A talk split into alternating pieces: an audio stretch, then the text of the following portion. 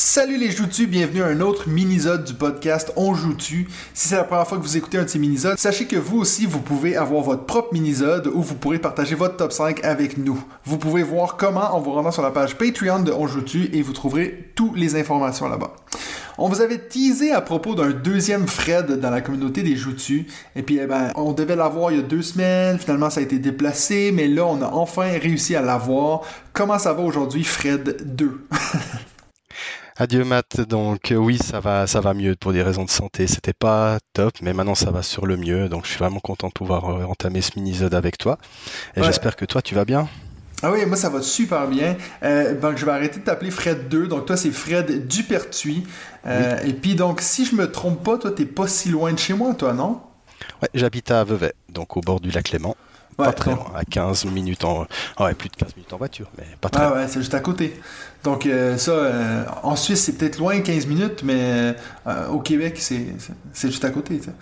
Ah oui, oui, ça, ça j'ai déjà été, été, une fois, les, les, distances sont pas les mêmes. Hein. Ah non, c'est ça. Quand on me dit ici que j'ai des amis, ah, est-ce qu'on va à Berne? Ah, c'est beaucoup trop loin. Oh, ça fait Moi, je faisais cette même distance pour aller voir ma grand-mère. Donc, toi, Fred, qu'est-ce que tu fais dans la vie, à part jouer à des jeux de société? Alors, je suis consultant en solutions informatiques à une société qui s'appelle Elka à Lausanne.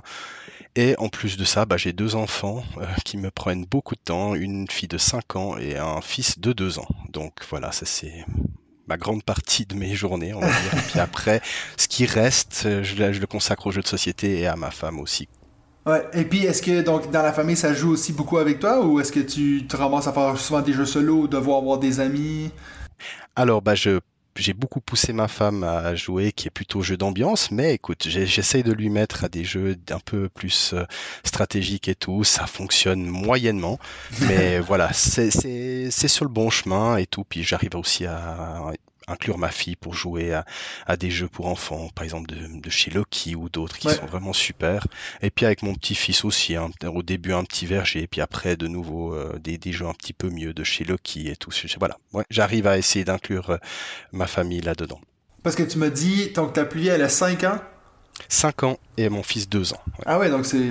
Ouais, je me rends pas compte. Moi qui a aucune expérience avec les jeux pour enfants, mais des, des jeux à, à 5 ans, c'est on peut intégrer des mécaniques et tout, ou c'est vraiment juste bah, de par base? Par exemple, euh, Dragomino, je peux lui faire jouer avec une version, on va dire, un peu allégée où je l'aide avec du King Domino. Je peux le. Par exemple, je sais pas si tu as vu à Cannes, il y avait euh, Cosmic Race euh, tout récemment. Donc voilà, par exemple, on joue à Cosmic Race avec elle, et puis ça, ça se passe plutôt bien. Ok, cool. Euh, puis donc, tu disais ta, ta femme est plus jeu d'ambiance. Est-ce que tu un, jeu que tu as réussi à la faire jouer récemment que tu assez fier de toi? Alors, en fait, avec ma belle-sœur, depuis maintenant un an et demi, on, se, on, se, voit pratiquement chaque semaine. Et puis, c'est vrai que, voilà, j'ai dit à ma femme, ça, c'est ma soirée pour mes, jeux que j'aime. Après, on peut en faire d'autres pour euh, les jeux que tu apprécies. Donc, ouais, je lui ai fait jouer euh, à plein de choses. C'est vrai qu'on avait commencé assez tôt à essayer de faire un Terraforming Mars. C'était un petit peu violent. Ouais. Euh, avec Maracaibo aussi, c'était un petit peu violent pour elle. Puis après, bon, voilà, j'ai été dans des jeux peut-être un petit peu plus simples et puis un peu crescendo. Puis, elle croche pas à tout, mais franchement, elle, elle, y met suffisamment de bonne foi, je dois dire. Ouais. Et puis donc, toi, si je me souviens bien, tu as eu le luxe, l'honneur d'avoir chez toi un membre du podcast un de ces, ah, un de ces oui. jours. Ah oui. Alors, parle-nous de ça. Oui, donc en, gros, j'ai eu la chance que David nous ait rejoint à notre table. Ça a été un super invité. On a joué euh, à Orléans, puis on a, on a papoté aussi. C'était un super moment euh, que j'ai passé en sa compagnie avec ma femme qui a aussi apprécié. C'était vraiment super. Et, et, puis, je me souviens qu'il en avait parlé dans, dans un des, des, podcasts que euh, toi, tu avais des jeux qui étaient encore sous le plastique. Oui, alors ça, c'est ça, c'est la grosse, la grosse honte. Donc, au final, c'est vrai que j'ai profité de pas mal d'occasions, euh, de rabais et tout, pour acheter pas mal Ouais. de jeux pendant les, les- les confinements et tout. Il y avait des aides pour certaines sociétés et tout. Puis j'ai pu avoir pas mal, acheter pas mal de jeux euh, grâce à ces rabais. Donc, j'ai une énorme pile euh, de la honte. Et puis, bah là, on le dépile euh, gentiment. Mais voilà, à raison Ouais. d'une fois par semaine euh, et tout, j'essaye de, de monter, mais ça, ça va lentement. Ouais, c'est clair. Et puis donc, toi, ça fait longtemps que tu es dans les jeux de société ou c'est une passion qui est tout récente? Alors voilà, donc les jeux modernes, c'est plutôt récent, mais au tout début, bah, je viens d'une famille qui est pas très joueuse. On avait bien sûr un peu tous les petits jeux euh, habituels, Monopoly, Cluedo euh, et tout, mais c'est vrai que ça, ça, je crois que ça les enchantait pas plus que ça, puis moi non plus. Par contre, avec mes grands-parents qui, qui étaient, hum, qui sont espagnols, qui viennent euh, d'Espagne, on jouait beaucoup à des jeux de pli, en fait un jeu qui s'appelait le Touté, qui est un équivalent du Yas, Chibre ou même la Belote. Et ça, on en jouait énormément quand j'allais l'été euh, en Espagne avec eux. Et puis chaque fois après des repas de famille, on jouait à ça et on jouait énormément. C'est vrai que c'est, c'est des fois ça criait un peu. En fait, non, entre espagnol ça discute, ça, ça crie pas. Mais voilà, donc énormément de jeux de pli. Et après, je dois dire que voilà, mis à part ça, pas énormément. Quand j'étais à l'EPFL, donc c'est l'école polytechnique fédérale de Lausanne où j'ai fait mon université. Euh, après les repas de, midi, donc les dîners, qu'on, est le repas de midi en Suisse, on a joué, on jouait pas mal aussi au chibre, donc comme le Yas, Belote, tout ça. Et puis après, plus tard, bah, j'ai, de temps en temps joué une fois à Catane, on a joué à un Colt Express, à du race Fort de Galaxy avec euh, mes meilleurs amis, une fois un trône de fer, et puis tout d'un coup, je sais pas, j'ai acheté euh, au travers du Neuf Coca, donc qui est un site euh, d'e-commerce en Suisse connu qui, fait des, rabais assez intéressants sur des jeux de société des fois. J'ai acheté Tikal, donc qui est, un qui est un jeu de contrôle, on va dire de territoire où on a des ouvriers qu'il faut faire balader sur une map et construire des temples. Bah je sais pas. Voilà, ce jeu, j'y ai joué le, le, matériel, les sensations, la, la, côté stratégique, un peu interaction et tout m'a plu. Et puis là, c'est là que j'ai commencé à me dire ah bah tiens, je vais je vais m'y intéresser, je vais laisser les jeux de vidéo euh, de côté et puis je vais me lancer euh, dans ce, voilà dans les jeux de société. Tikal a été peut-être celui qui a initié un petit peu tout ça. Et puis depuis deux ans, bah, j'achète des jeux de société et puis je joue régulièrement, euh, loin pas autant que tous ceux de la, la communauté, mais quand même voilà une fois par semaine et j'aimerais vraiment augmenter plus que ça. Ouais. Ok, ben parfait. Puis la même question que j'ai posée aux autres, ça fait combien de temps que tu suis la chaîne On joue Ouais, ça c'est une. Euh, il faut faire presque de l'archéologie là-dedans. Donc j'ai tenté, mais je pense que de souvenir, c'était soit un post pour l'une de tes vidéos que tu avais mis sur la communauté des ludistes francophones, ou sur, sur, le groupe des ludistes romans, je me rappellerai toujours d'un post où tu disais Ah, je recherche du monde pour tester des jeux. Il y en a, il y en a certains qui, qui deviennent, je sais plus, parents, puis qu'ils avaient moins de temps, puis tu recherchais des gens. Euh, on était en plein Covid, donc c'est vrai qu'à ce moment-là, j'ai pas répondu à ce message. J'ai tenté neuf mois après, puis là, malheureusement, bah, c'était un peu plus compliqué. T'es es, trop occupé maintenant. Mais ah, maintenant, hein, j'ai une toute autre vie maintenant. Ouais, j'ai l'impression en une année, beaucoup de choses euh, ont changé sur avec la, rencontre de David et puis Benji et puis le podcast. Donc je pense que ça fait un petit peu moins d'une année. Et puis après, c'est clair que euh, là, j'ai regardé un certain nombre de vidéos et puis alors c'est le podcast qui m'a rendu, euh, on va dire dingue et puis un grand fan euh, de, de ta chaîne et puis surtout voilà du podcast avec que tu fais en, en collaboration avec David et puis Benji. Ouais, ben j'ai un ami l'autre jour qui me disait justement à quel point j'ai de la chance d'être tombé sur ces deux gars-là, euh, Benji et David. Et puis j'avoue que c'est vrai qu'on forme une belle équipe tout d'un coup comme ça, un peu improvisée. Euh, parce que oui, on se connaît. Bon, je connaissais Benji d'avant, mais David c'était toute une, autre euh, découverte, quoi. non, vous êtes vraiment, ouais, je dois dire, vous êtes vraiment attachant. Et puis c'est un vrai plaisir de, de, vous écouter chaque semaine, en tout cas. Ben écoute, on pourrait passer un autre 30 minutes à juste parler de moi et puis de à quel point tu peux me complimenter, mais on va passer à ton top 5. Est-ce que ça a été difficile pour toi de créer ce top 5? Donc en fait, c'est vrai que j'ai joué à une septantaine de jeux, euh, c'est une année et demie différents. Et donc euh, voilà, c'était assez facile et à la fois assez difficile euh, parce que je voulais pas forcément mettre des jeux que j'ai joué qu'une fois alors que j'en y en a beaucoup dans cette liste. Donc voilà, j'ai quand même réussi à trouver euh, de quoi faire ce top 5 sans devoir euh, trop tailler dans le gras et trop compliqué. Quoi. Ah, c'est parfait. Puis j'espère que tu n'as pas de mention honorable. Non, je n'ai pas de ah, mention honorable. Ça m'a bien tenté, je t'imagine, oui. T'es dans, le... es dans la team Mathieu, toi, t'es pas dans la team David. non, non, je suis dans la team David, mais. Ah Fais-toi pas de soucis, je vais, je vais trouver une solution. Parfait. Ben, tu peux commencer avec ton numéro 5. Alors, mon numéro 5, c'est viticulture. C'est un jeu de pose d'ouvrier euh, avec un peu une composante gestion euh, de main euh, de Jamie Stegmaier sur ce thème de, la viticulture où on va gérer notre vignoble de la plantation de nos vignes jusqu'à la vente de notre vin au travers de contrats. c'est vraiment un jeu qui est magnifique au niveau matériel, au niveau thématique. Les actions, je les trouve logiques, tout est fluide. C'est la complexité, je le trouve relativement modérée. Franchement, c'est un choix. Certains en disaient, est-ce que c'est vraiment un jeu de pose d'ouvrier qui peut initier des nouveaux joueurs? Franchement, moi, j'y crois. Ouais, je sais pas, moi, j'avoue que j'ai eu des expériences pas pas super. Euh, je l'ai présenté à des amis. justement, comme toi tu viens de dire, dans ma tête, j'étais comme, ben ça, c'est clairement un jeu qui est facile à présenter. Euh, et puis, ben, il y a quand même eu deux, trois. Euh, après, comme je te dis, c'était vraiment pas des, des, joueurs. Donc, je sais pas si je l'utiliserais pour initier, mais je pense que clairement quelqu'un qui a déjà eu fait peut-être un Ouais, même un petit jeu de pose d'ouvrier, je pense que là tu peux leur sortir viticulture pour une fois que tu sais déjà la mécanique, mais je sais pas si je l'utiliserais pour euh, après peut-être que je me trompe hein, mais je pense que je bah, c'est vrai qu'il est chose. il est 2.9 sur 5 en termes de difficulté sur BGG, c'est vrai que c'est c'est pas non plus le tout bas, mais j'en ai un autre euh, qui va venir plus tard dans mon top qui est un peu plus bas qui est aussi de la pose d'ouvrier.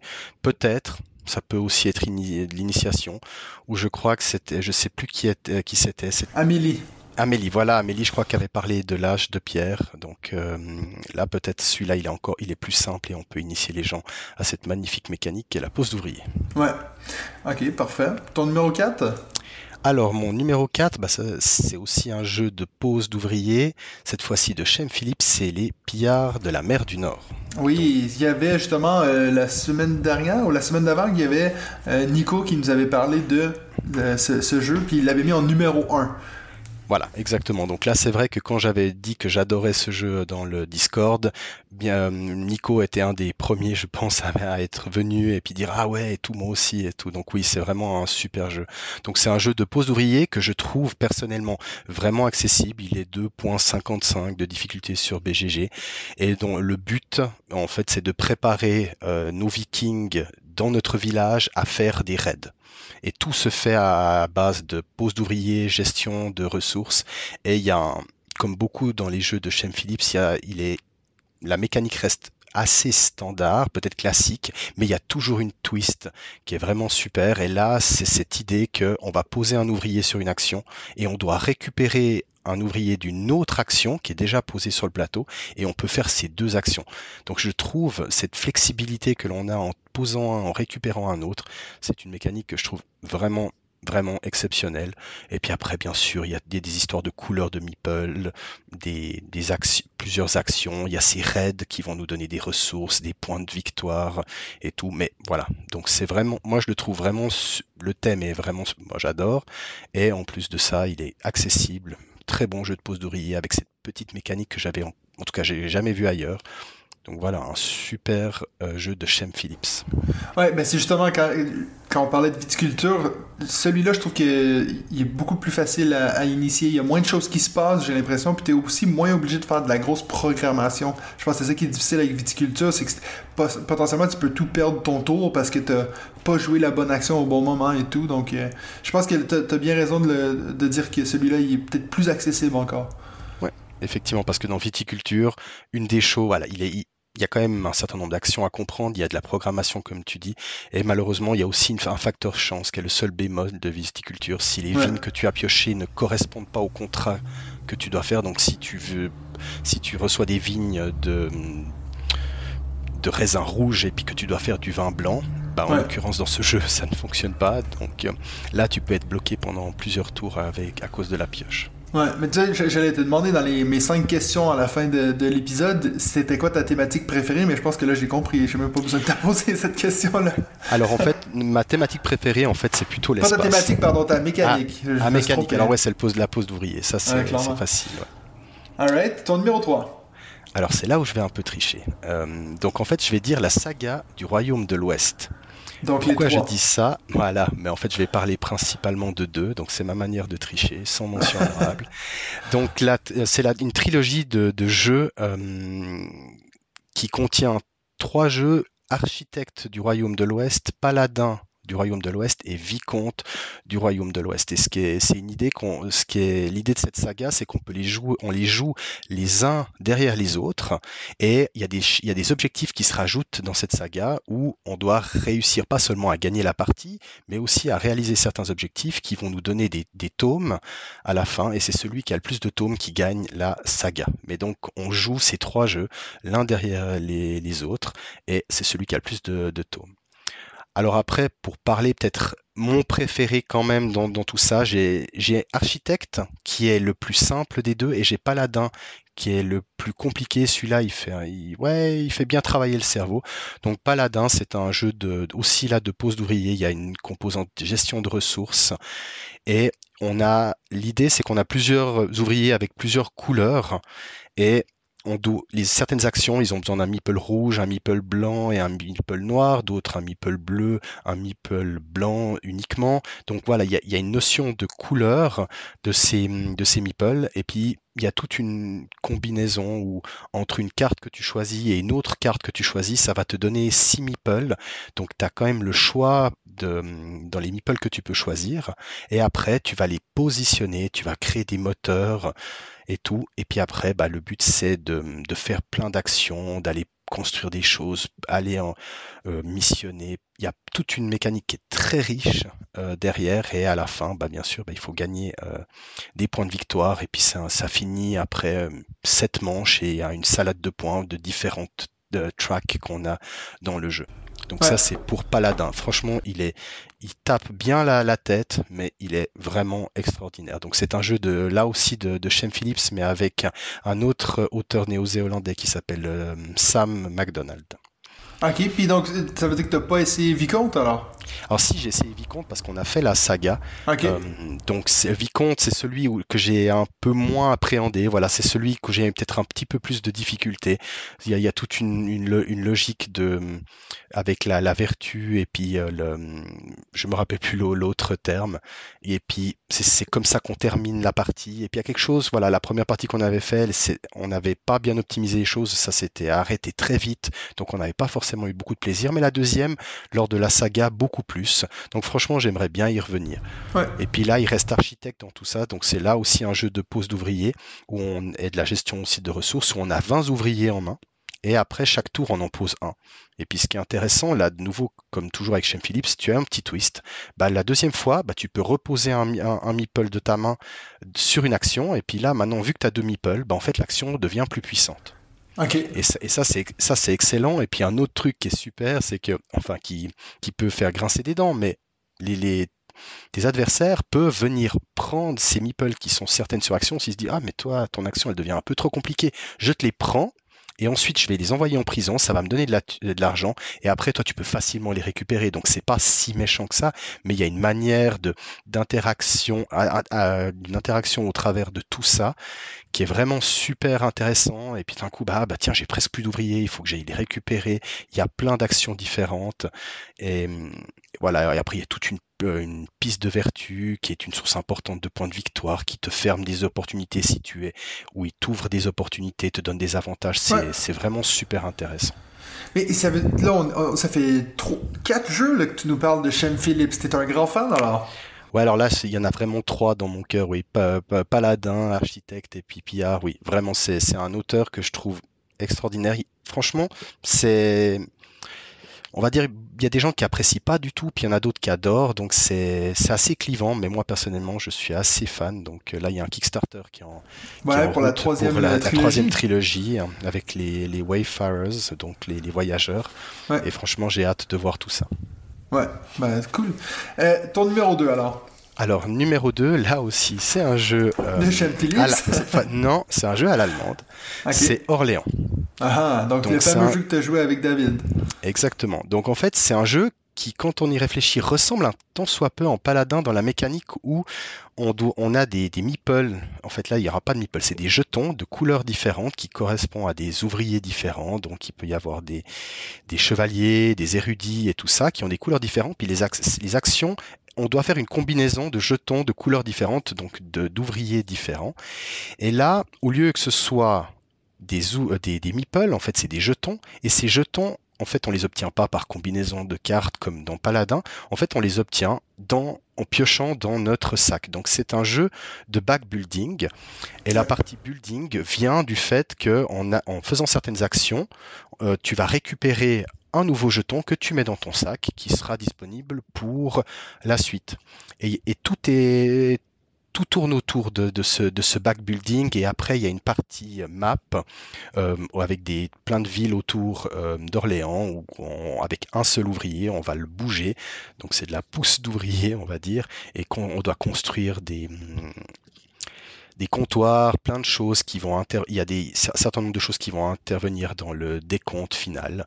Mais ce jeu il faut faire attention, peut-être, à premier abord, c'est vrai que graphiquement, il est très allemand, très belge. Franchement, il donne pas envie, mais la mécanique, elle est juste magnifique. C'est vraiment une pépite. Et je suis pas le seul dans ce Discord euh, à l'apprécier. Ouais. Bertrand euh, qui, qui, qui l'adore. Il y en a peut-être d'autres. Cédric, je crois aussi, ouais. Voilà, donc euh, voilà, donc le jeu se termine en 15 manches qu'on va jouer là-dessus. Il y a quand même de l'interaction parce qu'il y a des courses un peu sur la partie map et puis sur ces actions. Il faut parce qu'à un moment donné, il y aura plus de, de jetons disponibles, donc l'action ne sera plus disponible. Donc voilà, vraiment très très très intéressant. Mais toi, ça, c'en est un qui, qui, est sur ma wishlist depuis longtemps, puis ça me ferait plus que plaisir de le tester, euh, ben justement, pourquoi pas pendant notre week-end? Ouais, alors volontiers, ouais. Donc notre week-end, on joue dessus dans une plus d'une dizaine de jours? Ouais, je ouais, peux l'amener, volontiers. Alright, et puis donc on est, on est déjà à ton numéro 1 oui, alors mon numéro 1, donc là je vais un peu briser les jeux, les, les Eurogames, là je vais changer un petit peu de répertoire, c'est un Dungeon Crawler de, qui se joue en 25 scénarios, qui a une partie compos, une composante puzzle game, et ça, tu l'as, as fait la campagne, c'est... Gloomhaven? Les mâchoires du lion. Effectivement, Gloomhaven, les mâchoires du lion. Donc en gros, c'est un peu le petit frère du mastodon que je n'ai pas joué, mais qui a l'avantage d'avoir un nombre de scénarios réduit. Ouais. Et les cinq premiers scénarios font partie d'une initia initiation où, à, au début de chaque scénario, on apprend un petit bout de règle, on fait une partie avec ses règles. Ensuite, une deuxième partie où on apprend plus de règles et on fait tout ça. Et à la fin des cinq scénarios, on a appris toutes les règles nécessaires de, de Gloomhaven, les mâchoires du lion. Et après, il nous reste, en fait, il reste 20 scénarios, mais vu qu'il y a des bifurcations et tout dans le scénario et dans les, dans la trame narrative, on va pas tous les faire, mais une bonne grande partie. Là, j'en ai fait 6 de scénarios au total. Et je dois dire que cette composante un peu puzzle et tout est super intéressante. Donc, je sais pas si on en a déjà parlé, mais en fait, brièvement, très brièvement, en gros, les, tout se passe avec des cartes qu'on a en main et euh, sur, on va choisir deux cartes, une pour la partie, l'action du haut de la carte et l'une pour l'action du bas. Et après, une fois qu'on a fait les, les, ces deux actions, on les met de côté et après on, on, fait avec ce qui nous reste dans la main. Puis à un moment donné, c'est inéluctable. T'en as t'as plus rien dans la main ouais. et tu dois repiocher. Mais ce, que, ce qui se passe, c'est que tu dois faire un repos qui va faire qu'il y a une des cartes que tu dois complètement mettre de côté du jeu et en fait, au fur et à mesure, bah, tu te retrouveras avec plus de cartes. Donc en fait, tu dois impérativement optimiser et réussir à finir ton objectif de ce scénario avant que tu n'aies plus de cartes, auquel cas ton, ton personnage sera complètement KO. Donc il y a vraiment cette composante et il faut bien réfléchir à comment tu bouges, quelle carte utiliser, essayer d'avoir un maximum de synergie avec les autres personnages. Je, je l'ai trouvé pour l'instant, alors je l'ai pas bien sûr pas fini, j'ai fait les six premiers scénarios, mais je me réjouis de continuer demain la, la campagne. Et puis tu les fais tout seul? Non, je le fais avec ma belle-sœur et euh, ma femme, donc on est trois. Ah, mais ça, ça veut dire que donc c'est un jeu, toi tu l'as eu assez récemment, donc ça fait quoi, deux mois même pas? Oui, exactement. Ah, donc toi, pour qu'il saute euh, numéro 1 sur ta, sur ta liste, euh, bon, moi, j'ai, en ce moment, il est 1 ou 2 sur la mienne, donc je, je comprends très bien euh, d'où tu viens avec ça. Mais moi, c'est un, un, jeu que j'ai fini, puis c'est vrai qu'il me manque depuis que je l'ai fini, tu sais. On avait ce groupe régulier où on faisait une fois ou deux par mois, et puis là, maintenant, on est sur Clank Legacy, que j'aime beaucoup, mais je retrouve pas les mêmes sensations, cette coopération. Bon, tu me diras, c'est pas un jeu co co coopératif, euh, Clank Legacy, mais je veux dire, on avait vraiment comme je sais pas, j'ai de la peine à expliquer euh, à quel point j'avais un amour pour euh, Jaws of the Lion, puis c'est pour ça que moi j'attends Frosthaven avec une impatience euh, au point où on s'est demandé si on se lancerait pas dans la grosse boîte en attendant, mais quand je vois qu'il y a presque plus de 80 scénarios, euh, on en aura pour un petit bout. Oui, alors effectivement, là, ça a l'air énorme. Là, je crois qu'il y a pratiquement 90 ou 95 scénarios. C'est gigantesque. Mais voilà, maintenant au moins tu connais les règles de Gloomhaven. Je crois qu'il y a quand même, il y a quand même quelques complexités supplémentaires dans la, avec des, personnages qui partent à la retraite ou je sais plus exactement quoi. Mais c'est vrai que ça, ça donne envie. Donc c'est vrai, c'est vrai que c'est Frosthaven et surtout que voilà, si t'as personne qui parle bien anglais, mais je crois que tu as un groupe qui parle suffisamment bien anglais. On s'en sort, ouais. Ah non, mais c'est, je suis content de le voir parce que c'est la première fois que quelqu'un en parle, euh, mis à part moi, dans, dans notre groupe. Euh, donc ça me fait plaisir de voir que je suis pas tout seul à, à, aimer ce jeu. Mais je sais qu'il y en a plusieurs qui l'ont commencé aussi la campagne. Il me semble que j'en ai vu passer des photos dans le, dans le Discord. Mais euh, donc c'est cool de, de, de devoir en parler. Bah, c'est vrai que parmi la, communauté francophone, ceux qui ne jouent pas en, anglais, bah, il est sorti il y a, je sais plus moi, deux, deux trois mois, quelque chose comme ça. Mois, je pense, donc deux mois, donc c'est tout frais. Je pense qu'il faut laisser le temps que les gens que s'y mettent, parce que souvent beaucoup de gens, pas que pas que moi, mais plein de plein de jeux sur la pile, euh, de la honte. Donc voilà, mais celui-là, dès que je l'ai reçu, j'ai voulu le sortir. J'ai demandé à ma belle-sœur si elle était d'accord de jouer deux parties par semaine, et puis qu'on essaie de le finir euh, cet été. Et puis voilà, je me réjouis de, de voir la, où est-ce qu'on on se dirige avec ça. Où est-ce que ça s'en va, ouais, c'est clair. Puis ben, en tout cas, ça c'est un que je pense qu'on va le retrouver justement sur beaucoup de listes de fin d'année, euh, meilleur jeu de l'année, ça, c'est clair. Dans le monde francophone, en tout cas. en tout cas, vu sa montée euh, spectaculaire dans le, dans le classement BGG, euh, où il est, où maintenant je crois qu'il est quelque chose comme 4 ou 5e en, en, relativement peu de temps. Il est quatrième actuellement, alors qu'il est sorti en 2020. Je pense qu'il est, il va, il va pouvoir aller titiller son, son grand frère. Euh, ouais, et puis après tu vas voir quand il y a Frosthaven qui va sortir, ça va faire 1, 2, 3, tu vois. Ils auront les trois premières places. Mais merci beaucoup pour ton top 5, Fred. Euh, maintenant, on va passer à notre speed round. Donc, j'ai 5 questions pour toi. J'ai dû en changer une vite fait parce que j'allais te demander c'est quoi ta mécanique de jeu préférée. Tu as à peu près répondu, je pense, dans, dans ton top 5. Euh, première question pour toi. C'est quoi une thématique que tu trouves qui est surfait dans les jeux? Alors, qu'est-ce qui est surfait? On pourrait dire qu'il y a une thématique qui surfe sur la vague, on va dire actuelle, qui est peut-être la nature. Mais après, moi, personnellement, je l'apprécie de, toute manière. Mais c'est vrai qu'actuellement, euh, tout tourne, beaucoup de jeux tournent autour euh, de la vague nature, la, la vague écologique l'idée de pas faire de la politique, mais c'est vrai qu'il y a tout cet enjeu climatique et tout qui, qui est dans, le, dans, dans, la partie euh, réelle, enfin vraiment dans la partie politique. Et je, dois dire qu'on voit vraiment de plus en plus de jeux. Vous en avez parlé tout récemment. Toi, tu as baqué Earth et puis plein d'autres jeux sur cette thématique euh, nature. Donc je sais pas, c'est je sais pas si c'est surfait, mais euh, voilà, en tout cas, c'est quelque chose qui est vraiment d'actualité. Ok. C'est quoi ta chaîne YouTube préférée, mise à part la mienne, bien, bien sûr. On joue pas aux favoris, là. c'est soit. Ouais, je pense que c'est l'école du jeu. Ouais. Je pense que vraiment, je, ouais, je les apprécie, ils sont vraiment très, très attachants. Voilà, je pense que c'est l'école du jeu. Alors, il y a des bonnes chances que tu vas être content d'écouter l'épisode de cette semaine. Spoiler. teaser. Teaser. Petit teaser. Petite question qui a pas rapport avec les jeux de société. C'est quoi ton film ou ta série préférée? Si t'es quelqu'un qui regarde pas de films, des fois il y en a qui regardent pas trop. Je dois dire que tout ce qui a hum, tout, tout plein de séries ou des choses qui sont soit dans l'espace, soit dans l'heroic fantasy, hum, j'adore ça. Donc euh, tu peux. The Witcher. Voilà, The Witcher, tu peux me mettre du Seigneur des Anneaux, tu peux mettre du Hobbit, tu voilà, tout ça, je, franchement, je, suis vraiment très partant. Et puis dès qu'il y a un film sur l'espace ou la conquête spatiale ou n'importe, alors là, je, fonce direct. Je suis vraiment un, gros fan parce que voilà, j'avais cette passion. Maintenant, j'ai plus beaucoup le temps, mais de faire de l'astronomie amateur. Donc tout ce qui est espace, je suis physicien de formation. J'ai toujours eu l'espace, on va dire, euh, dans mes passions. Donc voilà. Donc, euh, un grand fan aussi de Star Wars, j'imagine. Alors, c'est vrai que j'ai. Oui, mais j'ai un peu tard, disons. C'est vrai que mes parents, on n'avait pas forcément les cassettes VHS, hein, pour ceux qui savent. C'est vrai qu'on n'avait pas ça. Euh, ils n'étaient pas super fans de ça, mais plutôt euh, des, des, films genre X, enfin des séries X-Files, Scott. Ouais, ouais bien sûr. Si, si je te donne une baguette magique et puis tu peux éradiquer un jeu de la planète, ce serait lequel? Ah là là là, je vais, je vais profiter d'aller tacler euh, The Mind. The Mind, yes T'as entendu Benji? The Mind, il existe Non, plus, ce, faut d'en parler. ce jeu, ce jeu-là, en fait, je le, je le... peut-être parce que justement, je, suis, je réfléchis trop à... et L'idée, c'est de réussir à faire, à poser des cartes dans un ordre donné Ouais. et euh, sans se parler et tout. Et puis il faut que ce soit les, il y a des chiffres, je sais plus de 1 à 100 et il faut les poser dans l'ordre. Et l'idée, c'est qu'après il y a des gros, ça devient très challenging parce que il faut, faut vraiment pas se planter parce qu'on a le droit à quoi, deux, trois fails. Ouais, tout, des fois tu la- des vies, ouais.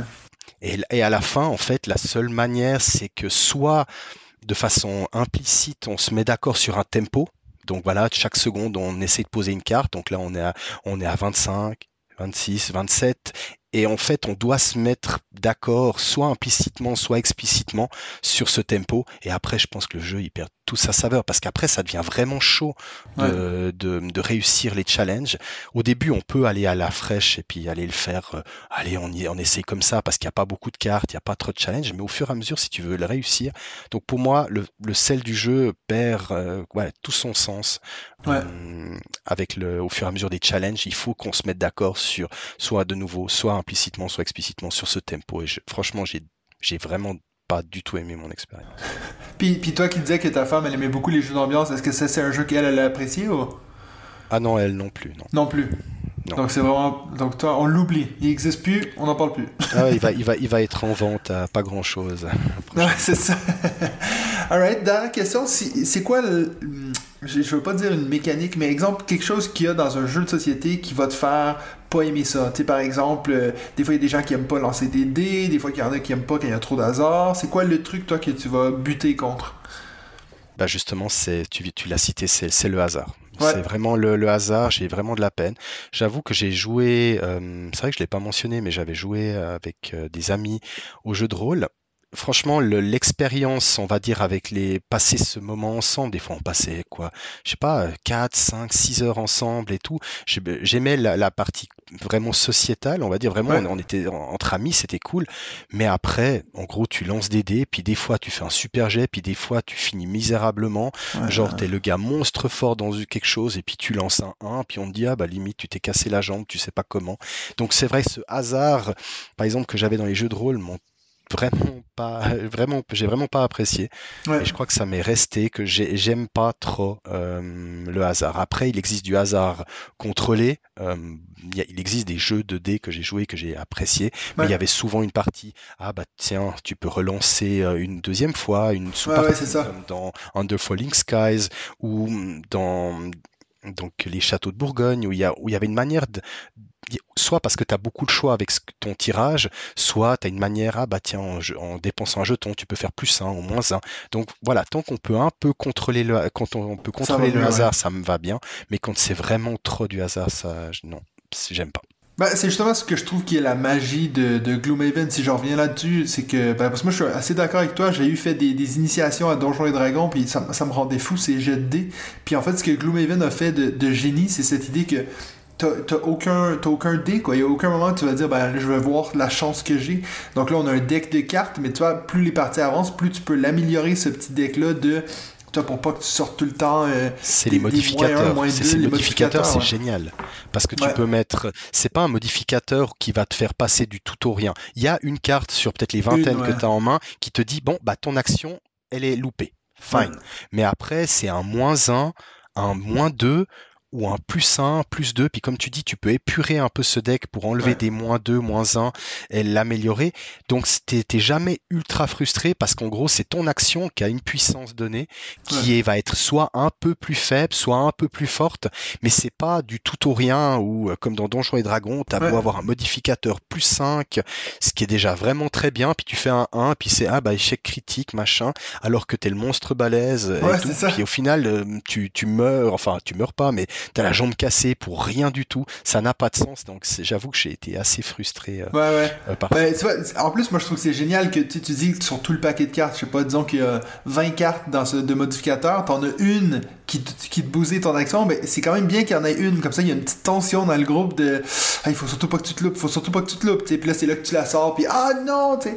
Non, moi, je trouve que c'est vraiment chouette, donc c'est pour ça que ça m'a fait un peu retomber en amour avec ces, ces dungeon crawler et puis ces jeux où on a justement on va améliorer nos personnages et tout. Donc assez d'accord avec toi, Fred. Ouais, je suis moi aussi. Alors là, c'est vraiment là, je suis tout à fait d'accord avec tout ce que tu as dit. Parfait. Ben, merci beaucoup pour avoir passé un petit moment avec nous pour parler de tes jeux préférés. Est-ce que tu as apprécié ton, ton mini-zode? Franchement, oui, c'était super à y réfléchir et tout. J'ai passé un excellent moment. En tout cas, merci Matt de me donner cette opportunité. Je me réjouis d'avoir les retours de, la communauté et tout ça. Ben, ça fait plaisir. Et puis, ben, nous, sinon, on va se revoir la semaine prochaine pour un autre mini-zode de... On joue-tu?